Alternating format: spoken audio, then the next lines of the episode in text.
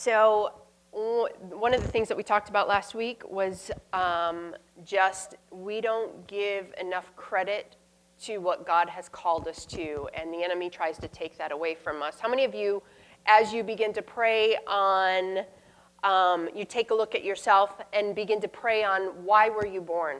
What is your purpose for your life right now? And the meaning of your name. How many of you were convicted at how much the enemy is taking you? Like, how many of you felt like the enemy has really taken you out of the very things that God's called you? Anybody? Yeah, I see a lot of heads nod. Yeah, yeah. I think it was probably one of the most eye opening moments in my life is when I realized that the very thing that God had called me to or called me for was the very place the enemy took me out. So, um, tonight we are going to talk about our enemy and we're going to talk a lot about him. But before we get into that, I really wanted to talk a little bit. I felt like I needed to go back to something I briefly said about the orphan spirit. And we'll get into um, the orphan spirit a little bit more later, maybe. Um, but I just felt like I needed to speak to this because when we struggle in identity, one of the first places we're taken out is out of sonship. When identity is an issue in our life, sonship is not something that we walk in. We walk in an orphan spirit and mentality. Um, it comes, it, Satan was the first orphan. He was thrown out of heaven. Um, fault of his own, but he was thrown out of heaven. And the very thing that he began to deceive Adam and Eve against was out of fellowship with their father. You see, because Adam and Eve's father was God. And immediately lost communication, and they immediately, um, orphan spirit lives as if he has no home, living in their own way, existing as if no one is there for them. Uh, the secular world calls it a victim mentality. Um, but it's the same concept as an orphan spirit or a victim mentality. Uh, everything is everybody else's fault. In the story of the prodigal son, the oldest son had the orphan spirit. Um, often, someone who struggles with an orphan spirit lives in fear, rejection, and anxiety. Uh, the orphan heart is the heart of Ishmael warring against the spirit of Isaac, which is the spirit of the Son. It's an inability to connect to the Father, either because of sin that's been done against you or sin that you have done. Shame and fear come in. Living like a wanderer in a barren reign, unable to find peace, satisfaction, and purpose in your life. So when you think of the orphan spirit um, and the, the heart of an orphan and the heart of a sonship, um, I don't know if I put it up there or not. I don't think I did. You see God, and when you have an orphan's heart, you see God as a master. You see you're independent, you're self reliant, you live by the love of the law. You're insecure. You lack peace. You strive for praise and approval. Boy, it really helps when you put glasses on. And acceptance of a man. A need for personal achievement as you seek to impress God and others, or no motivation to serve at all. So you can be either way. You either are constantly seeking acceptance or you've checked out so completely you have no motivation to do anything right. Um, you see Christian discipline as duty. You must earn God's favor. You must be holy to have God's favor, thus increasing a sense of shame and guilt. Your self rejection from comparing yourselves to others constantly. You seek comfort or counterfeit affections such as addictions, compulsions, escapism, busyness, hyper religious activity. You're competitive. You're jealous towards others' success and position. You accuse and expose in order to make yourself look good and make yourself feel better about you. You see authority as a source of pain. You distrust towards them and lack a heart attitude of submission. You have difficulty in receiving admonition. admonition. You must be right so you can easily get your feel so your e- feelings aren't hurt and you close your spirit to discipline. You're guarded, you're conditional, you based upon others' performance as you seek to get your own needs met, or you're biased upon others' performances. You're, um, you're in bondage. You feel like a servant and slave in everything that you do. Uh, your spiritual ambition, you have an earnest desire for some spiritual achievement and distinction and the willingness to strive for it, a desire to be seen and counted among the mature, and you fight for whatever you can. Where the heart of a son, you see God as a loving father. You're independent, but you acknowledge your needs. You live by the law of love, and you have rest and peace totally accepted in God's love and justified by grace. Service that is motivated by a deep gratitude for being unconditionally loved and accepted by God. Pleasure and delight in Christian disciplines. You want to be holy, but you don't want anything to hinder intimate relationship with God. You're positive and affirmed because you know you have such value to God. You seek times of quietness and solitude to rest in the Father's presence and His love. Your, hum- your humility and unity as you value others and are able to rejoice in their blessing and success. Love covers as you seek to restore others in a spirit of love and gentleness. You're respectful, you honor, you see them as ministers of God for good in your life, for those that are in authority over you. Um, you see the receiving of admonition as a blessing and a need in your life so that your faults and your weaknesses are exposed and put to death. You're open and patient and affectionate as you lay your life and agendas down in order to meet the needs of others. You have a close and intimate relationship with God.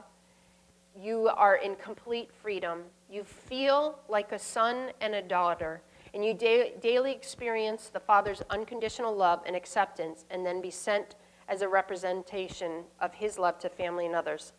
Sonship releases your inheritance.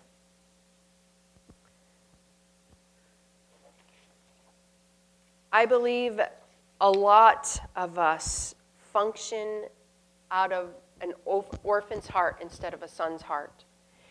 The only the other thing I'll say about this is an orphan spirit can't be something you pray against. It can't be something you pull down like a stronghold. It is something that has to be healed by a father's love. So you seek healing in those places. Often, um, counseling is a good place to start with that because it's usually in a deep rooted either a lack of father or often you see it in um, victims of sexual abuse or any type of abuse. Um, I functioned in an orphan spirit. Like I extremely competitive. If I won, I was okay. If I lost, I lost it completely. Um, everything I did was to seek acceptance by man and by God.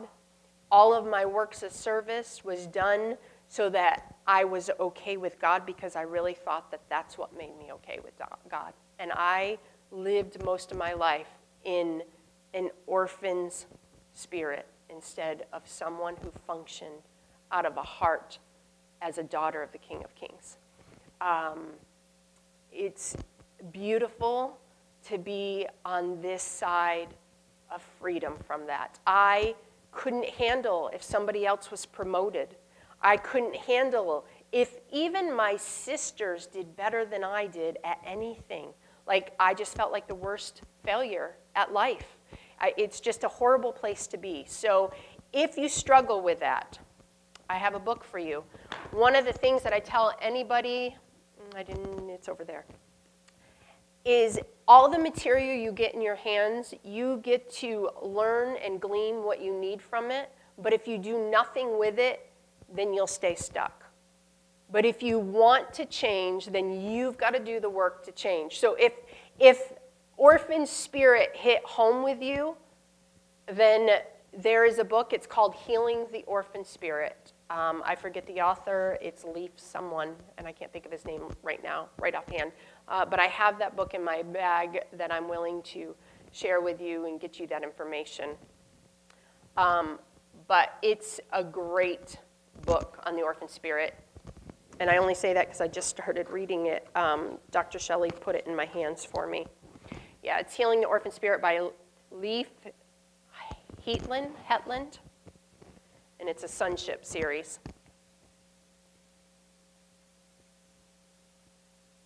So I really just felt like we needed to cover that. Um, if you deal, maybe I, I was thinking of Amy, uh, you deal with a lot of people that walk around with orphan spirit. Um, it's a good book to read as well. If you're going to be in any kind of prayer ministry or healing ministry, that's a good book, a good counseling book. So, all right. Any questions on the orphan spirit? I used to think that only women functioned in the orphan spirit, but I am finding that more and more men now function. They, um, a lot of the statistics believe that the reason that we have so much crime in our communities and that it's escalated so much is because there's no fathers in the home anymore, and which causes an orphan spirit to come on children.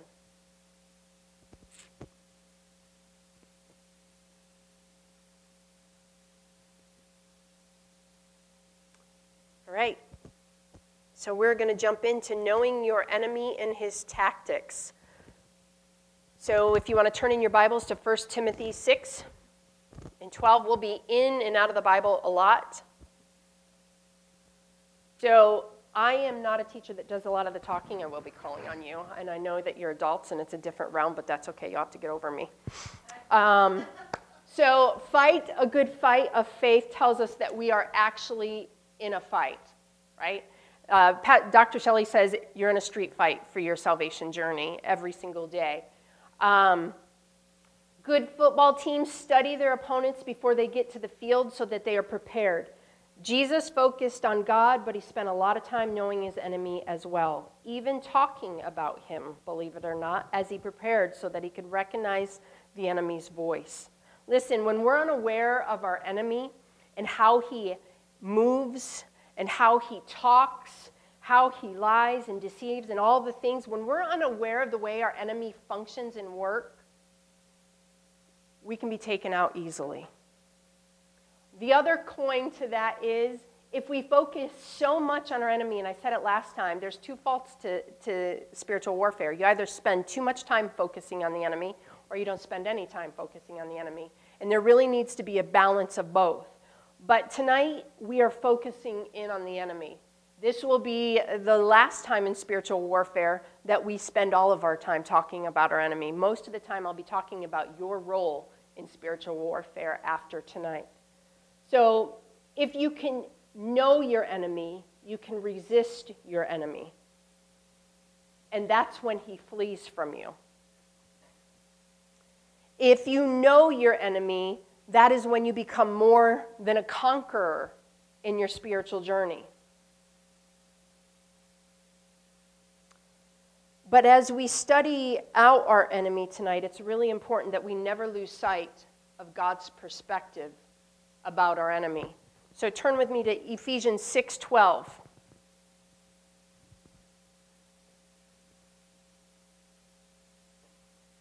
6:12 says, "For we are not fighting against flesh and blood enemies, but against evil rulers, authorities of the unseen world, and against mighty powers in the dark world, and against evil spirits in the heavenly places."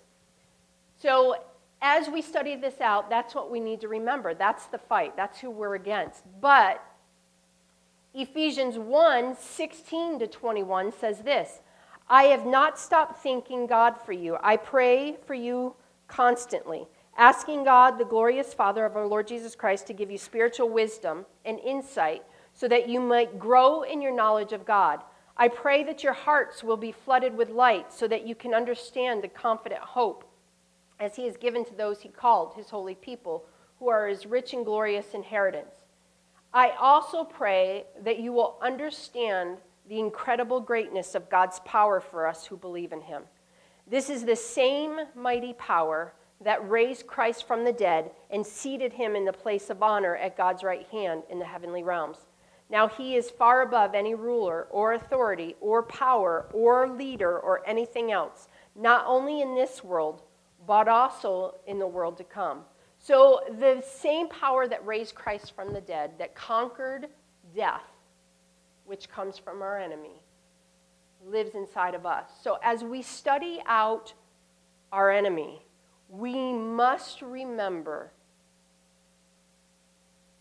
God's perspective, and that is that the enemy is under our feet, not the other way around. Okay? Let's not make him bigger than he is. And Ephesians 2 4 through 6 says, But God is so rich in mercy, and he loves us so much that even though we were dead because of our sins, he gave us life when he raised Christ from the dead. It is only by God's grace that you have been saved, for he raised us from the dead along with Christ, and we are seated with him in the heavenly realms because we are united in Christ. Right. In Dawna De Silva, in her book Shifting Atmospheres, she says, So, yes, we're in a war against an enemy, but the same power that raised Christ from the dead lives in us, and we are seated in heavenly places, a position that is high above every ruler, every authority, every power, and every dominion. There is absolutely no reason that we should fear, ever. It's this very identity the enemy wants to keep you from, which hell cowers at the Spirit of God within you. When we understand who we are and whose we are, we become Christ like and we're an unstoppable force that batters the enemy's ranks. So, I'm going to read you a little story. And this should be our response to the enemy every single time he shows up at our doors. This is one of my favorite stories, and Kris Vallotton, all of them read this one often in their sermons, and I laugh every single time. All right, so a traveling preacher, preacher told a story about this while pre- preaching at Bethel. Years ago, he was on a ministry trip with his longtime friend and mentor, Bob Jones. During the first night, Bob woke up to see a very large demon standing at the foot of his bed. Now, how many of you have ever seen a demon? Anybody? Yeah, me too. I was 12 when I ran into my first one. So ministry does. Um, so during the first night, Bob woke up to see a very large demon standing at the foot of his bed, and he commanded it to leave and went back to sleep, only to be woken up again later by the same spirit. And so instead of partnering with fear, which often happens when you encounter anything demonic or even remotely hard, right? When our finances fall out behind underneath us, what do we do? We immediately begin to fear and panic. When our health issues begin to arise, we immediately fear and panic, right? That's our first initial reaction, which is partnering with the enemy. Instead of partnering with fear, Bob said, Oh, it's just you. Go bother Larry. The unclean spirit vanished, and Bob enjoyed the rest of his night. The next morning, Bob ran into Larry downstairs, who appeared quite exhausted. When he told Bob he had wrestled throughout the night with a demon, Bob, Bob simply informed him, I know, I sent him to you. Who needs enemies when you have friends like that? But it may seem cruel, but Bob used this as a lesson to teach Larry something important. The enemy feeds off of fear. Larry could have renounced partnership with it and sent the demon away. Instead, he gave in to fear, and this allowed the unclean spirit to harass him throughout the entire night. So, too often, as believers, we entertain the enemy with our fear. So it's really important that as we study him out, fear does not arise at all in our hearts or in our spirits. Okay? So in the Old Testament, Satan is mentioned 27 times. In the New Testament, Satan is found 33 times.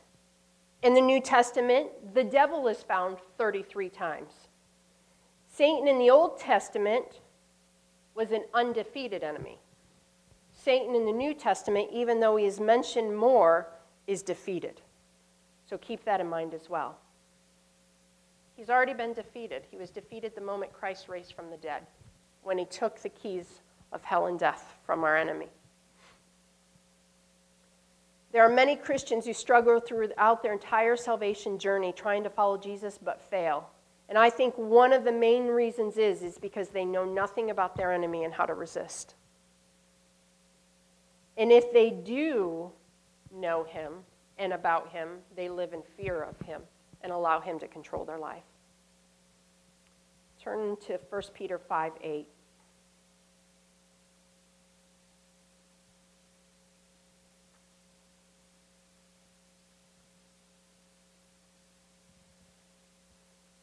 I think Mark preached a sermon about this a long time ago, and it, was one of those aha moments for me. 1 Peter 5 8 says, Stay alert Watch out for your great enemy, the devil. He prowls around like a roaring lion, looking for someone to devour. And Mark said, He's like a roaring lion looking for someone to devour. He's not a roaring lion. He thinks he is. And he can be as big or as small as your mind makes them out to be. But we are a people that is supposed to be staying alert. All right. So, some of the names of the, the devil is Lucifer or adversary.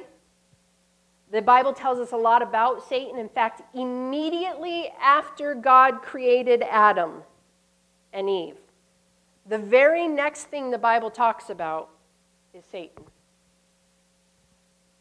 The Bible tells us nothing about what Adam and Eve did in the Garden of Eden.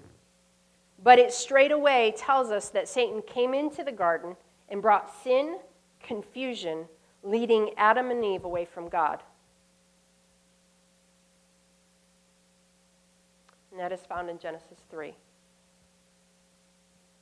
think we're on slide 19, Mark. Slide 19.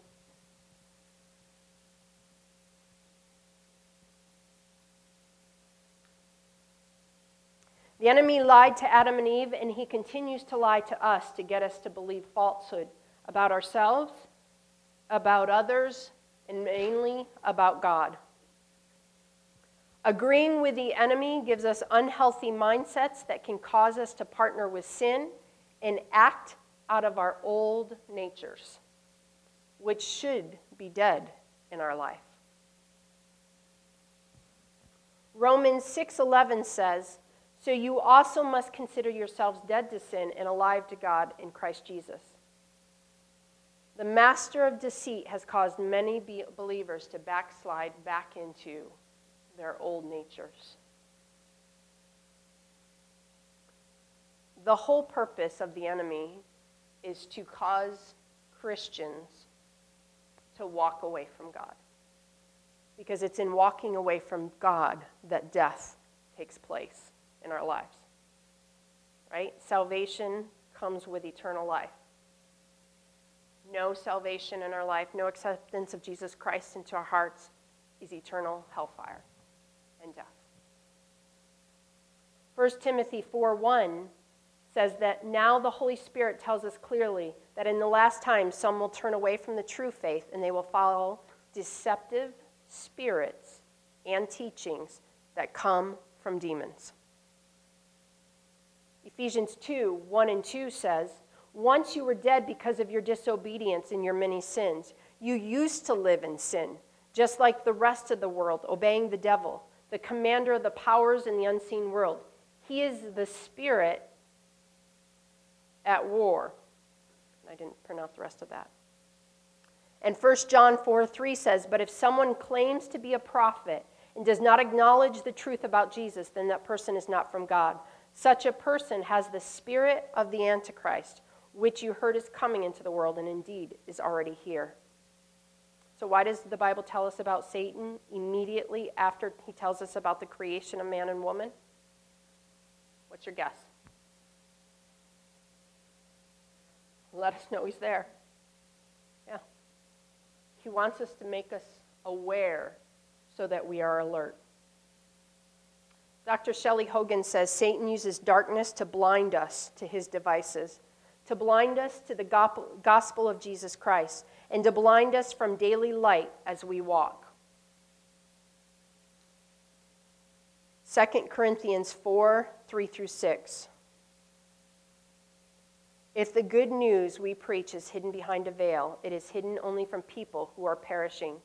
Satan, who is the God of this world, has blinded the minds of those who don't believe. They are unable to see the glorious light of the good news. They don't understand this message about the glory of Christ, who is the exact likeness of God. You see, we don't go around preaching about ourselves. We preach that Jesus Christ is Lord, and we ourselves are your servants for Jesus' sake.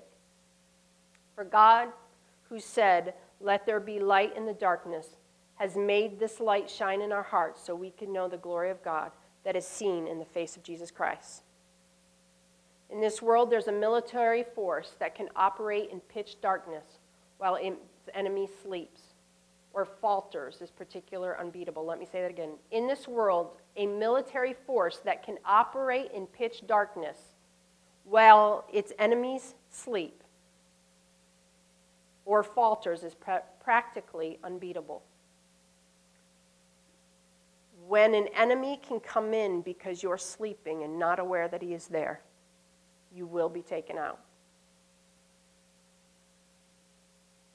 And it's really hard to defeat him once you've given him footholds in your life. So don't be found sleeping. That's why we're doing this class. 1 Peter 5 8, we mentioned it earlier. Stay alert, watch out for your great enemy, the devil. He prowls around like a roaring lion looking for someone to devour. So there's four D's of our enemy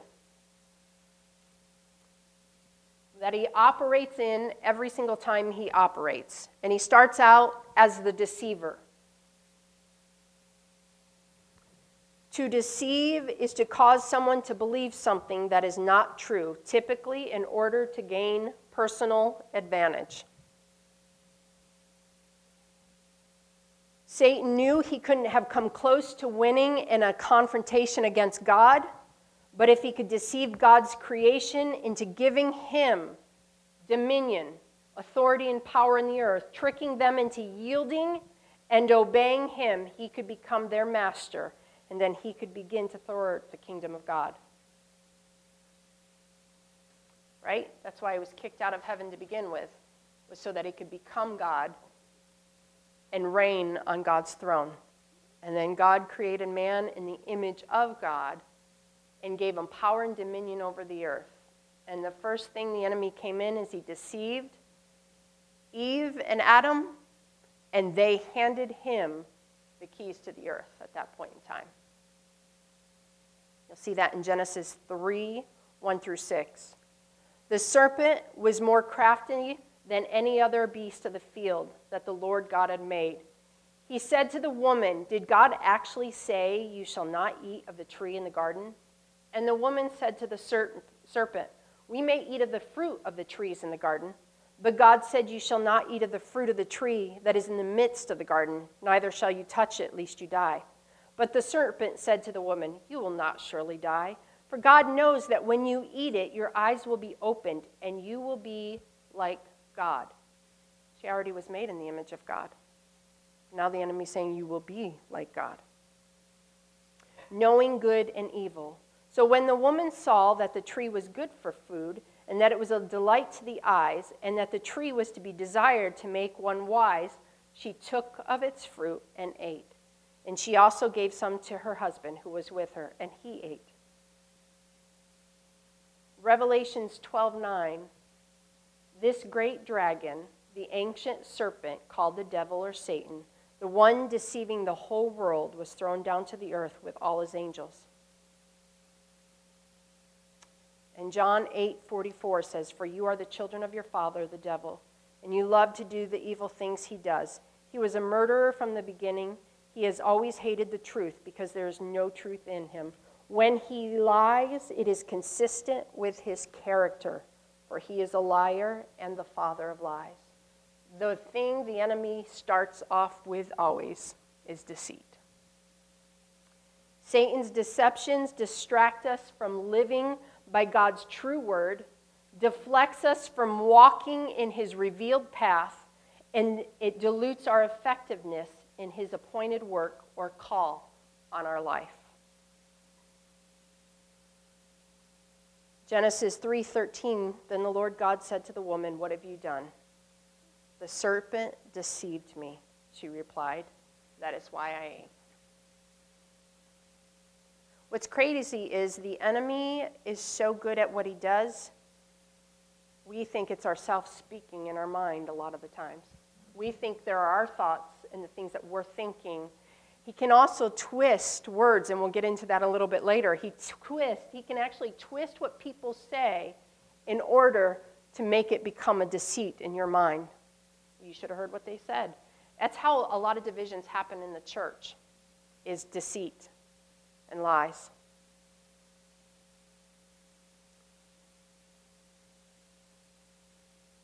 Romans 1, this is probably one of the saddest.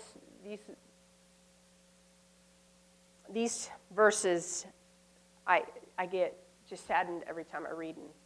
And um, Romans 1 22, 23, and 25.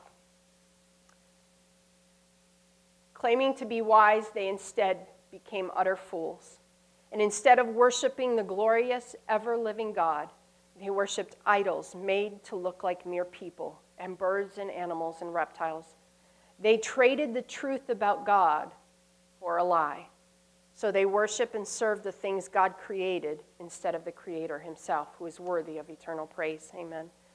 I, I can't tell you how many people have been deceived into believing lies about God and worshiping other things, including people, instead of Him, even after experiencing Him. And it, it, it breaks my heart. It just, I, I see it all the time, and it, it wrecks me every single time. Zechariah 10:2 says, "Household gods give worthless advice. Fortune tellers predict only lies and interpreters of dreams pronounce falsehoods that give no comfort. So many people are wandering around like lost sheep, and they are attacked because they have no shepherd.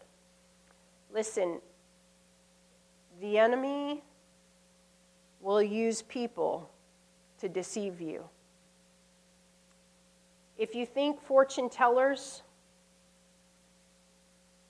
and any of those that work in that realm Listen, that's a gift of God. The enemy can only counterfeit what God's already done. Those are gifts from God that he likes to use in the church. But the enemy deceives people and they use it for him.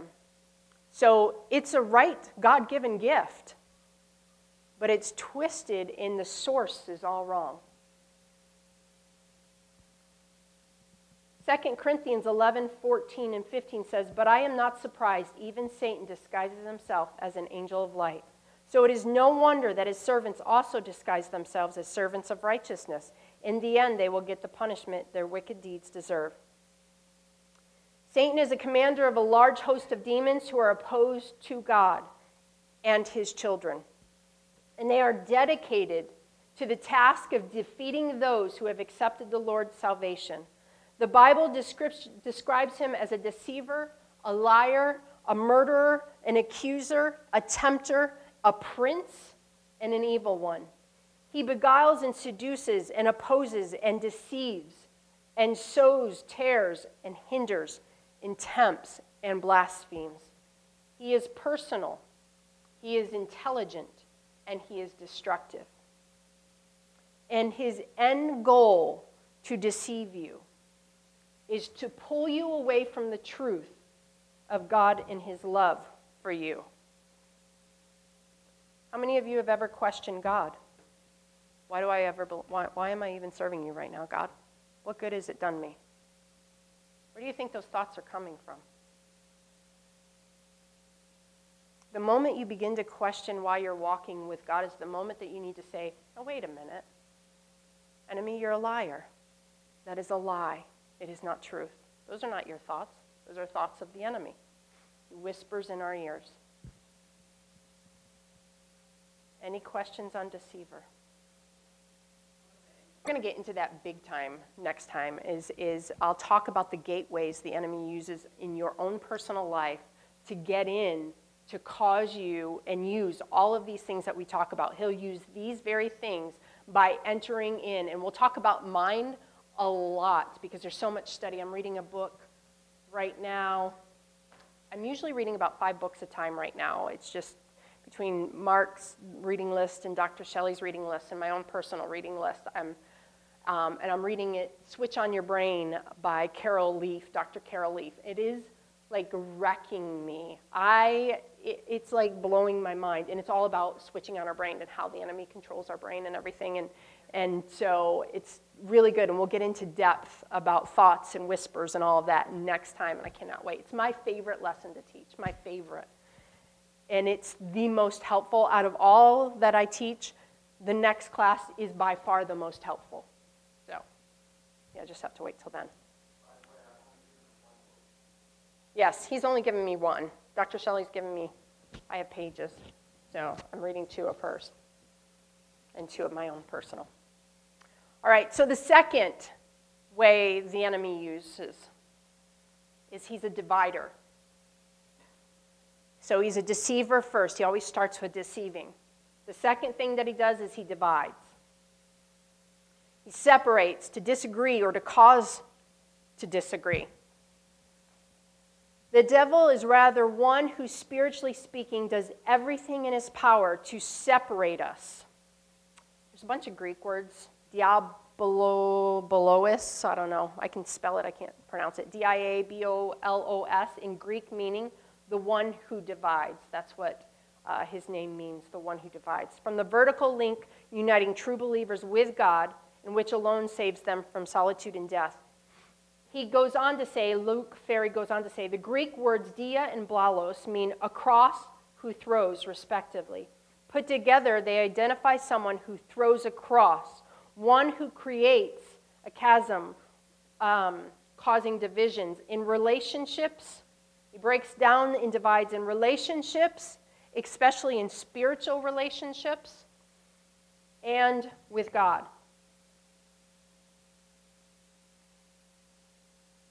It is the fundamental and most profound element of the spirit of the Antichrist. If you look into history and the world around us in a sense of dominating, bound down to me kind of force that seeks to divide people, and break things, especially in relationships apart. Um, look at the church and the rate of divorce that is in the church, even. Christian marriages. The purpose of division for the enemy is isolation. He wants you isolated. How many satanic churches are there or denominations? One. How many Christian denominations do we have? On the list is long. Long. Sad. We are one body. We're not one church. We're one body. And the enemy divides and separates so that we're isolated and an easier target for him. Division is personal alienation between Christians caused by sinful attitudes. It is rooted, to, rooted in attitudes like envy, kind of like the orphan spirit, pride, selfish ambition, and it manifests itself in relationships broken by unresolved anger, personal resentment, malice, bitterness, unforgiveness. This is what causes demonic disorder and gives the devil opportunity to set Christians against one another and ravage the church. Cain and Abel is a perfect example of division and an attitude of someone who couldn't handle someone else doing better than him. Saul and David. is another example of division. David was innocent.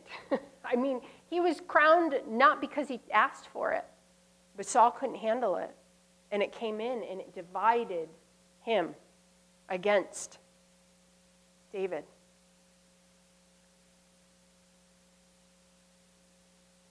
Division stunts church growth and evangelism in our communities. It destroys marriages and family units, and it causes evil to grow in communities. It causes confusion, offense, discord. Where there is division, we become an easy prey and a target for the enemy. It's like a lioness who's looking for dinner. Who do they go for? The strongest in the, in the group? No. He looks for a wounded or a baby all by themselves off to the side. Your enemy is no different. So if you feel division coming in your heart against, especially leadership or spiritual authority that God has placed you under, know it's a tactic of the enemy. If you feel divided in your marriages, know it's a tactic of your enemy. Be aware of that so you're fighting the right enemy. Too often we fight each other instead of the enemy. And, and churches don't grow. I would not want to be a part of a church that can't get along and say, you know what, I just agree to disagree. I, I have different, I don't believe like you, but that's okay.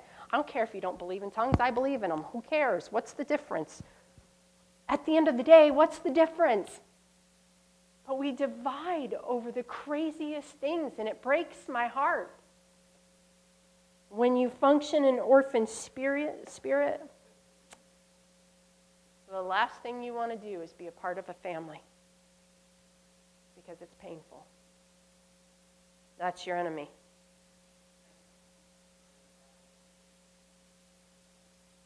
Yes, there isn't one. Yep. What I said or what Amy said? I, I don't know. What did I say? it's not in my notes.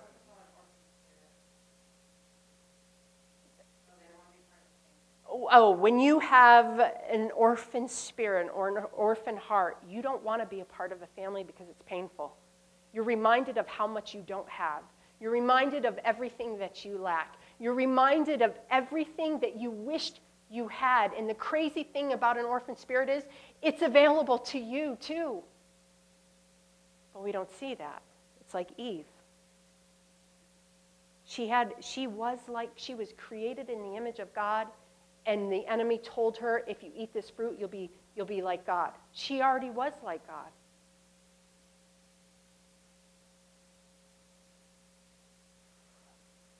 All right, moving along.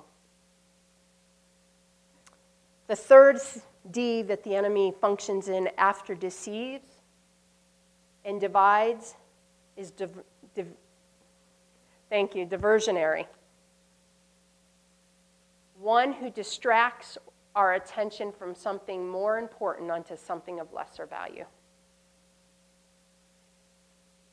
It's an instant of turning something aside from its course, intended to distract attention from something more important.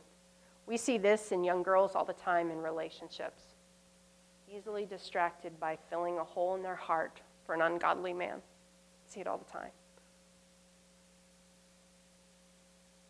it causes us to focus on lesser things. The enemy uses things like anxiety and fear and worldly pleasure to turn away from the course that God has on us, to turn away from our call. A diversionary war occurs when a state's leaders begin a conflict to divert attention from an ongoing domestic issue. We see it in our politics all of the time. Our enemy does the same. When God calls us into more of Him, into higher levels, to go deeper in intimacy with Him, the first thing that happens is a crisis comes up, or a distraction, or exhaustion. If, you, if you're going into your devotions every single day and exhaustion comes on you at those moments, that's a tactic of the enemy. It, it pulls you away from what you listen. I set this time aside for God, and I'm going to go into here. And for the next hour, I'm all God's. And all of a sudden, you're yawning and can't keep your eyes open. That's your enemy. Don't get lost. This is God time. Fight against it. Resist him. He has to flee.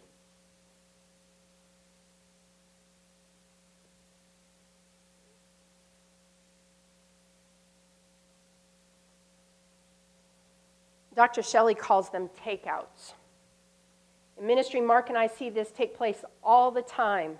Just when someone's about to step into new heights in leadership in the church, a crisis takes place in their life and it sets them backwards and they fall out of leadership and never go forward with what they feel God has called them to.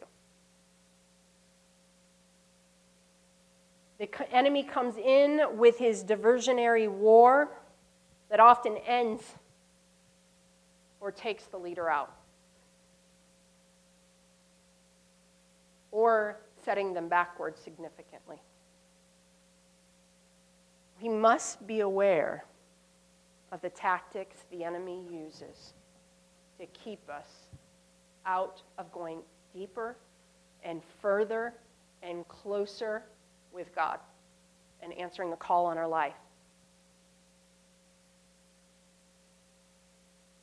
Kris Vallotton says our enemy attacks the, attacks the most right before a promotion or a new spiritual terrain God has called us to. Look at Nehemiah. Look at Joshua going into the promised land. Some examples of people that had diversionary wars come up against them in the Bible was Esau and Jacob, David and Bathsheba, and Samson and Delilah. Sometimes it's something as simple as making us exhausted when we're going into our Bible study, and sometimes it's a really good looking guy who just keeps coming in your path, and this must be a God thing. Just keeps showing up everywhere that I'm at, and he must be meant for me. You think that sounds stupid, but I see it all the time. All the time. And I see people taken out all the time with diversionary wars. Yeah. Yeah. How many of you have ever been studying online? Like sometimes I do my Bible reading online and a pornography will come across. Do you think that was a tactic or just a coincidence? I don't believe in coincidence, I'm sorry. it's the enemy, it's a diversionary war.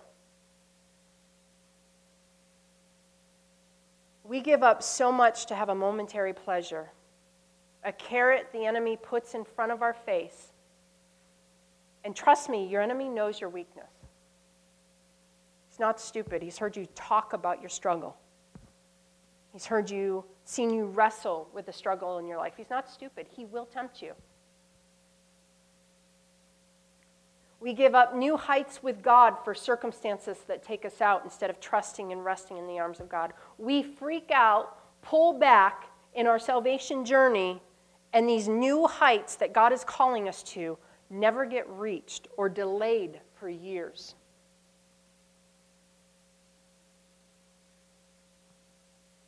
The fourth D and final D, it's the last weapon that he pulls out after he's tried the other three. It's discouragement. It's funny because discouragement was the weapon of choice for my enemy for two days. Like things just kept flying at me, and I just got overwhelmed with discouragement, and I felt depression come on me. And honestly, I did everything I knew to do, and I thought, boy, this is just not shaking. it's not going anywhere. Um, then I had to come out of agreement with fear and frustration and had to come out of agreement with the things the enemy put in front of me that I partnered with so that he then had. When you partner with fear, for me it was frustration. I'll just be real vulnerable. I'm teaching, might as well. Why not? Uh, the, the house project at our, our, I'm really thankful for the house. I don't want this to come ungrateful. I am very thankful for the house that we live in. But I am a hostess and I love to cook, and my kitchen is not functioning.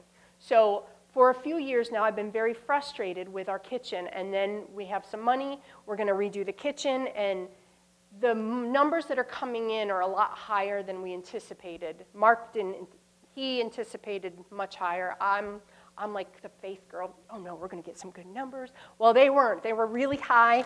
And so I just got discouraged. And then things at work begin to happen that cause more frustration and discouragement. So I begin to partner with the enemy with a bad attitude and my frustration.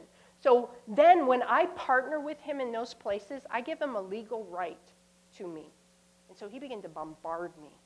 And I'm getting madder and ticked. And my poor husband, I thank God he has people in his life that he can vent to and just say, oh, I'm going to kill my wife if things don't change real soon. But then, see, he partners too, but that's another story. Anyways, so I, last night, and I'm doing everything I know to do, forgetting that I partnered. I went, I went to bed last night and I went, You're an idiot. You just part, for two days, you've been fighting this. And the only reason you're fighting this still is because you partnered and you didn't come out of agreement and seek forgiveness. So when you partner with the enemy, especially in discouragement, you have to say, Father, forgive me. I have listened to the lies of the enemy, and I have allowed frustration and anger to come up in my heart, and I've partnered with him, and now I'm depressed and I'm discouraged. I've lost hope. I'm thinking I'm just going to have to live like this forever and just get over it. What's the big deal? Those are lies. God, your word speaks something different than what the enemy's been telling me for two days.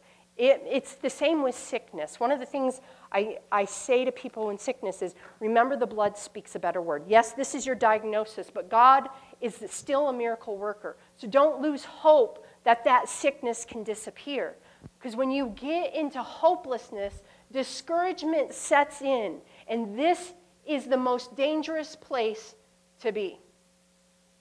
Because discouragement is dissatisfaction with the past, it is distaste for the present, and it's distrust of a future that God has. It's an ingratitude for the blessings of yesterday.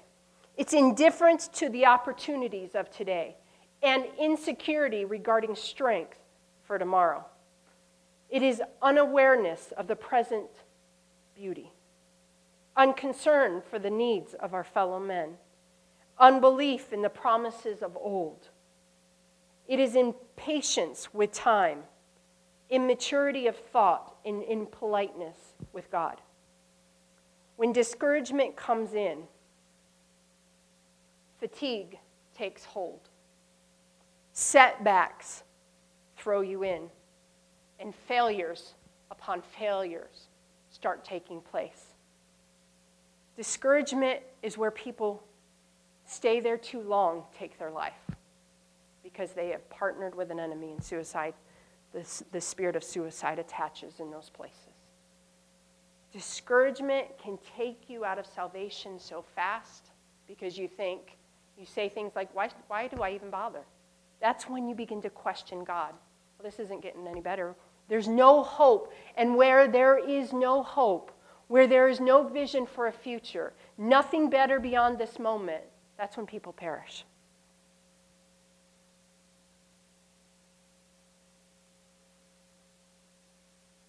And, church, I'm going to tell you, I see this more and more in ministers.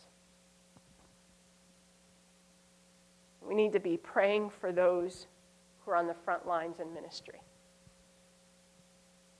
Because discouragement for a pastor takes them out of the ministry. It's what happened to my dad, and he spent 20 years out of the ministry and out of church. Loved God, didn't like people anymore.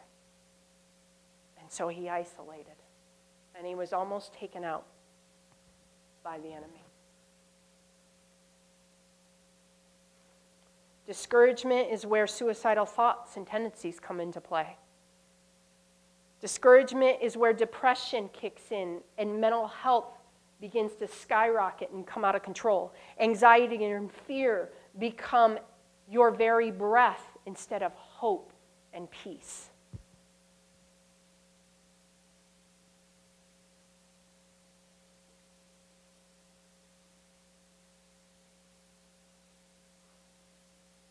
David wrestled with discouragement over and over again. He was troubled and battled, deep despair. And many of the Psalms he writes of his anguish, his loneliness, his fear of the enemy, and his heart cry over sin and the guilt he struggled with because of it. We also see his huge grief in the loss of his son in 2 Samuel 12, 15, and 23. In 1833, he says, In other places, David's honesty with his own weaknesses gives hope to us who struggle today.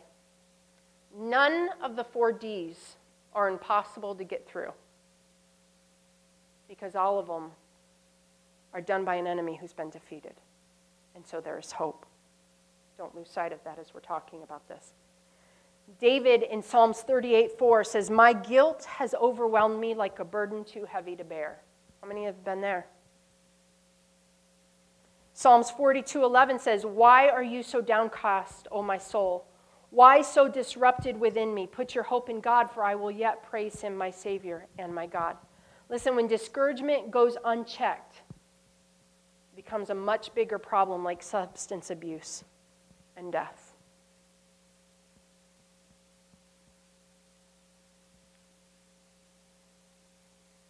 Remember that our enemy is defeated.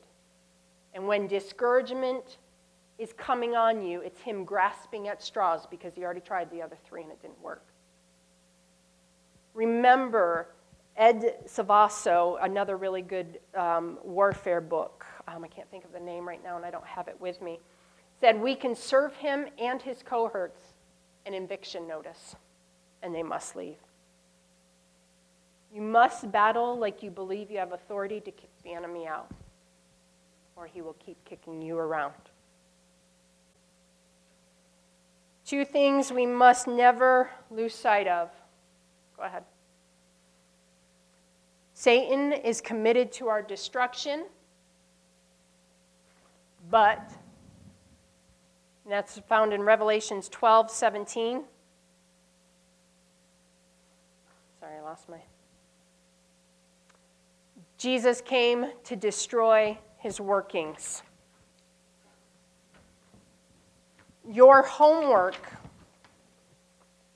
is I have three pages of different things that are describes the enemy in your Bible. And you can do whatever you would like, yes. We don't have time to go through them, but we'll start out next time going through them. So, what you'll do is you'll look up the scripture, and it'll tell you something about your enemy that you might not have known. So, on that sheet, the first one is it's Revelation 2 9.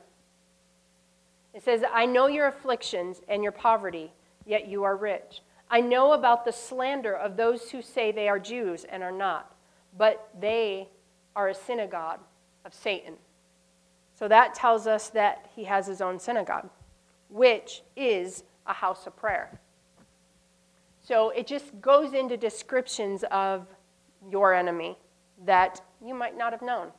So I want you to fill those out and we will go over them as we start next week.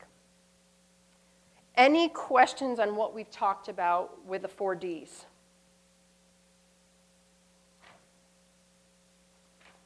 With deceit, divide, diversionary.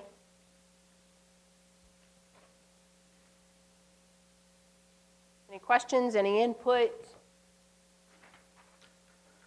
Absolutely.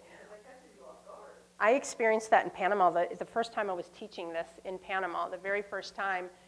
I never taught spiritual warfare in another country. In fact, I hardly ever teach it here. It's just something I've been studying my whole life because I've had so many encounters with the demonic growing up in ministry. Um, so I get there, and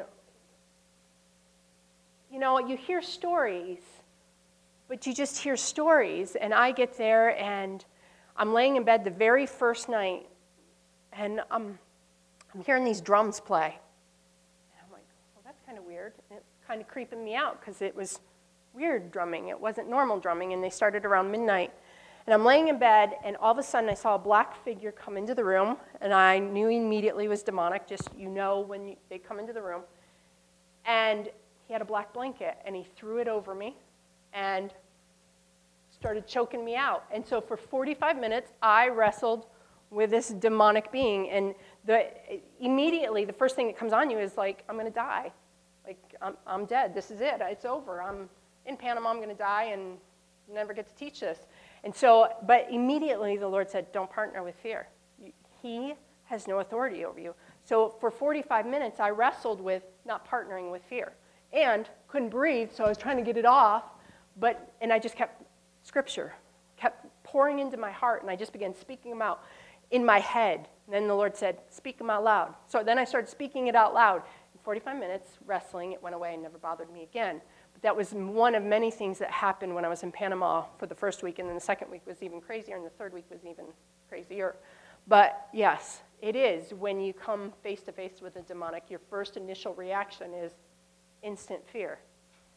But you have to remind yourself in those moments that I who are you? Like the story that I started out with, go bother somebody else, you're not going to bother me. And you may wrestle for a while, but don't ever partner with fear in those moments because he's a defeated enemy. You need to tell yourself that over and over, especially.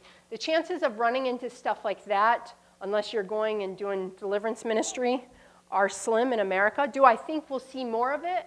Yes, because of the drug use and because of the alcoholism in our community and because of the brokenness of our world. Yes, I do believe we'll be seeing more of it. I do believe we possibly could come face to face in ministry with broken people. Yes, absolutely. Um, my first experience ever with a demonic presence. Um, my dad was in ministry. We were living in Scranton, Pennsylvania. We lived in a parsonage, but it was attached to the church. And my, we taught, my mom taught at a school, and my dad did some side jobs. And we came home from school, and our whole house was trashed like it was burglarized. I, we just thought we got robbed. I mean, like literally every drawer in the house was completely open. Everything in the drawers were all over the place. And so my mom is like going to pick up the no cell phones then. So we she goes to pick up the phone to call my dad. I don't know why she didn't call cops first. But when she went to pick up the phone, the radio in the other room came on and a hideous, horrible, demonic laugh came out of the radio. I'm 12, okay? Actually, my sister was 12, so I was 13 in there. Anyways, she, um, she said, Angel, go turn that radio off. So I went in, I turned off the radio, and I came back in, and she's trying to get a hold of my dad still. She called, you know, it's not an instant call, um, calling the person where he was working. And the washer came on all by itself. And my mom's frustrated now. She's like, Angel, go shut the washer off. I can't even hear. So I go shut the washer off, and as soon as I hit off on the washer, the demonic voice out of the radio came out and started laughing and told us to leave. And my mom hung up the phone and called my grandmother, who is a warrior. And my sister, who was a little bit younger than me, freaked out, got up on the table, and was crying. And I was filled with tongues. So I just started speaking in tongues because that's what you do. I don't know. It's what I did. Was a gut reaction. And so at that point in time, we realized that it wasn't someone that robbed our house. We believed it was demonic at that time. And so my dad comes home in the meantime. My grandmother's on the phone praying with us, and my dad called the elders of the denomination that we were a part of, and they were going to come and pray over our house because that's what you do when you have visitors that don't belong there. So my mom said, Angel, I want you to go up in my room and I want you to hang up clothes up in my closet. And they had this weird closet. My dad created a closet in the whole of the house. I'll just say, our parsonage is beautiful compared to what I lived in when I was a little girl. So I will throw that out. Thank you, Jesus. And so they, he created, so I had to step up into this black hole of a closet and turn on a little tiny light that you could barely see. So I'm hanging up clothes, and I turned around to hang something on my dad's side, and I came face to face with a demonic presence. And I was singing at the time worship songs, and the demonic, like this, was screeching. So the more he screeched, the more I sang, worship songs at the top of my lungs. And he ended up leaving, but I, I don't know why I wasn't like petrified, but I wasn't. I just kept singing. And he'd get louder, and I got louder. And that was my first like real encounter with demonic. Many stories like that. So it's no wonder that my passion is spiritual warfare because I've seen it so much growing up. And that was in America. I mean, so seen lots of stuff like that in, in Scranton, Pennsylvania, where we lived at the time. So, but it is real. It is very prevalent, and the enemy disguises himself often as your own thoughts and other people. And he uses deceit, he causes division, he deviates, and he discourages. So you know when discouragement has started to settle in that he's gone hard and he's already taken you through some of the other steps, or he wasn't able to get you in the other three places, so now he's bringing discouragement. Discouragement is usually the last straw that he uses. And if discouragement, you've already been in the battle in the other three areas, and discouragement settles in, and you lost in the other three areas, that's when it's the most dangerous for you, when discouragement takes place. Any questions? Y'all are very quiet now. If you ask some of my students that I taught here, let's pray. I'm going to get you to talk more, I promise. Jessica, will you close us in prayer, please? Man is made of body, soul, and spirit. It should not surprise us the enemy attacks us in all three areas. So, next week, we will talk about how to prepare for battle in those places. Remember, Jesus came to destroy his working. So, when fear tries to get you later, as you try to remember some of these stories, um, if you want to know more stories, let's have lunch. I can tell you lots. Had lots of encounters, craziness. Um, He's a foe that is under your feet, and he is defeated. He has no authority, only the authority that you partner with him. So don't partner with him. No questions? You're so quiet. Findings that they're finding now is that mental health, like there a long time for a long time they said your brain once it thinks a certain way, once the neural paths are already etched into your mind, they can't be changed. But now they're saying that is not truth. That if you can learn to take hold of your thoughts and retrain the way that you think, imagine that, a biblical concept, that you can get over most of the mental health diagnoses. They say that 2%, 2 to 25% of mental health is incurable without medication. 2 to 25%. And that is not a biblical finding. That is a bunch of neurological people who study this out have come to that finding. And it's a new, like within the last five years or so. So this book is really good. Now, this is biblically based, but she just takes their findings and says, Isn't it interesting that you find that in Scripture?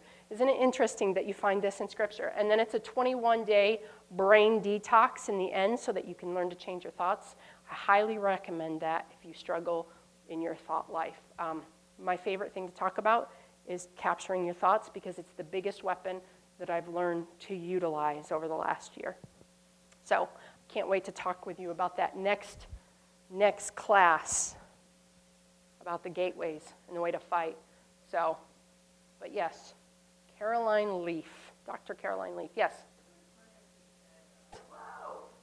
Absolutely. It's crazy. And it's really cool because when you have biblical principles that you've heard your whole life and you wonder, like, in my world, in the mental health world, it's like, well, does it really work? But then, great examples is um, not that, and I'm going to point you out because you just walked into the room, not that Tiffany doesn't still have troubles, troubles and struggles like every other believer, but her life is completely changed because of what she's putting in her mind. So, and we'll go on to talk about that more next week about the gates, that we are the protector of the gates the enemy tries to get in, and how to protect those gates that God has given us. So, Yes, it's exciting. Really good. Any other questions? You're dismissed, guys. Thank you for coming out, and we'll see you next time. Any questions, concerns, bring them up. Make sure you do your homework, because you will not be graded on it.